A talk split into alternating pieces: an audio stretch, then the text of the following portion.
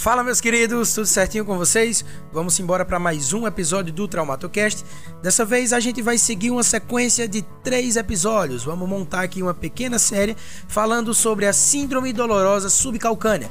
Trazendo mais pra gente, vamos falar de esporão de calcânio.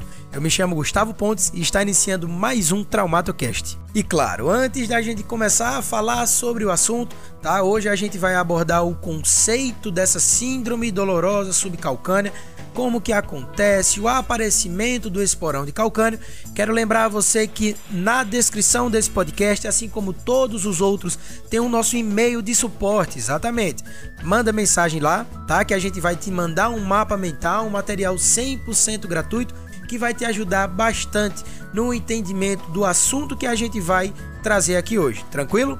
Sem mais delongas, vamos embora falar de conteúdo, vamos embora falar de fisioterapia. Show de bola até aí. Precisamos entender, a princípio, o conceito de síndrome, tá? Síndrome, a gente dá esse nome quando a gente não tem uma causa exata do aparecimento da doença beleza? Mas trazendo para esporão de calcânio, vê o que é que a literatura nos mostra.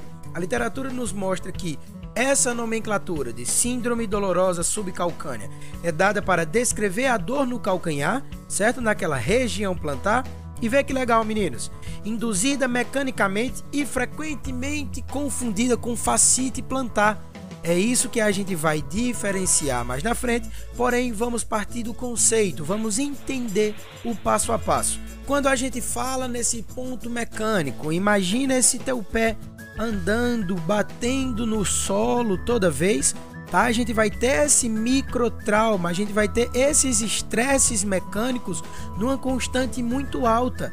Sendo assim, querendo ou não, a gente vai ter um início de lesão, tá? A gente vai ter um início de machucado na região plantar, com outras palavras, na região da sola do pé. Tranquilo? Feito isso, vamos embora para mais outro conceito. O que é que a literatura nos traz? A gente sabe que esses microtraumas em cima da face plantar vai gerar um quadro inflamatório, tá? E aí nesse quadro inflamatório ele pode ocorrer principalmente da face plantar até o tubérculo medial do calcânio. Também consegue circundar as áreas vizinhas, ou seja, a gente não fica apenas na sola do pé, digamos assim.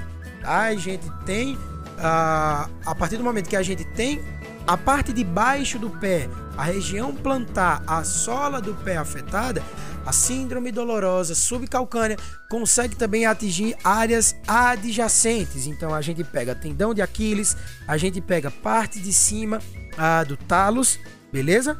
Sabendo disso, vamos para outro conceito bem legal. No nosso pé, a gente tem algo chamado de coxim gorduroso. Esse coxim gorduroso, ele tá justamente para amortecer pancada, amortecer o impacto do nosso passo, amortecer o impacto da nossa marcha por completo.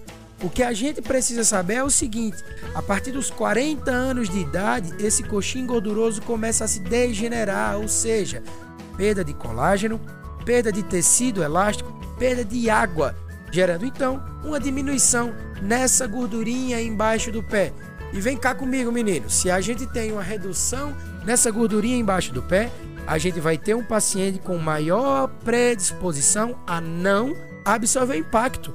Não é assim? Se a gente tem uma gordurinha bem menor embaixo do pé, a gente vai ter uma, uma absorção de impacto bem menor do que a gente tinha antes. É lógico que no sexo feminino a idade pode ser um pouquinho mais baixa, né, devido a todas as alterações hormonais, porém a literatura nos traz que a partir dos 40 anos a gente tem essa degeneração desse coxim gorduroso. Outro ponto que a gente precisa falar sobre o aparecimento dessa síndrome, sobre o aparecimento do esporão de calcânio, é o quadro de obesidade. Tá? A literatura traz também que obesidade seja um fator predisponente para o aparecimento do esporão de calcânio. Vem jogar junto comigo. Imagina que a gente está correndo, que a gente está apenas andando, apenas fazendo a marcha normal, anatomicamente, até aí tudo bem. Mas imagina um paciente obeso, tá? Por volta dos seus 50 anos e ele tá fazendo essa marcha dolorosa. A gente tem redução do coxim gorduroso a gente vai ter um, sobrepeso, uma sobrecarga muito grande sobre o pé, tá? Visto que é, é a última articulação que vai absorver o impacto. A gente sai de quadril, a gente sai de joelho e não tem como, a gente joga para tornozelo, tá?